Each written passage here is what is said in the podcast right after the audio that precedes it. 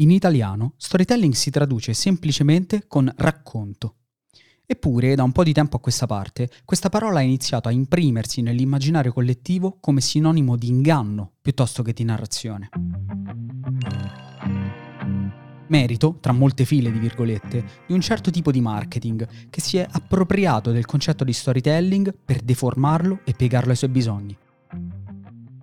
Spingendo i brand a credere che raccontare storie, anche a costo di mistificare la realtà, o peggio, di inventare di sana pianta, possa persuadere le persone a comprare. Raccontare storie, e storie vere, per un brand significa molto di più. Significa instaurare legami forti con le persone e veicolare messaggi potenti che le spingano ad agire e non solo per consumare, ma anche e soprattutto per diventare parte di qualcosa di più grande come sostenere una causa che abbia un impatto positivo e significativo su altre persone, comunità e pianeta. È questo il vero potere delle storie.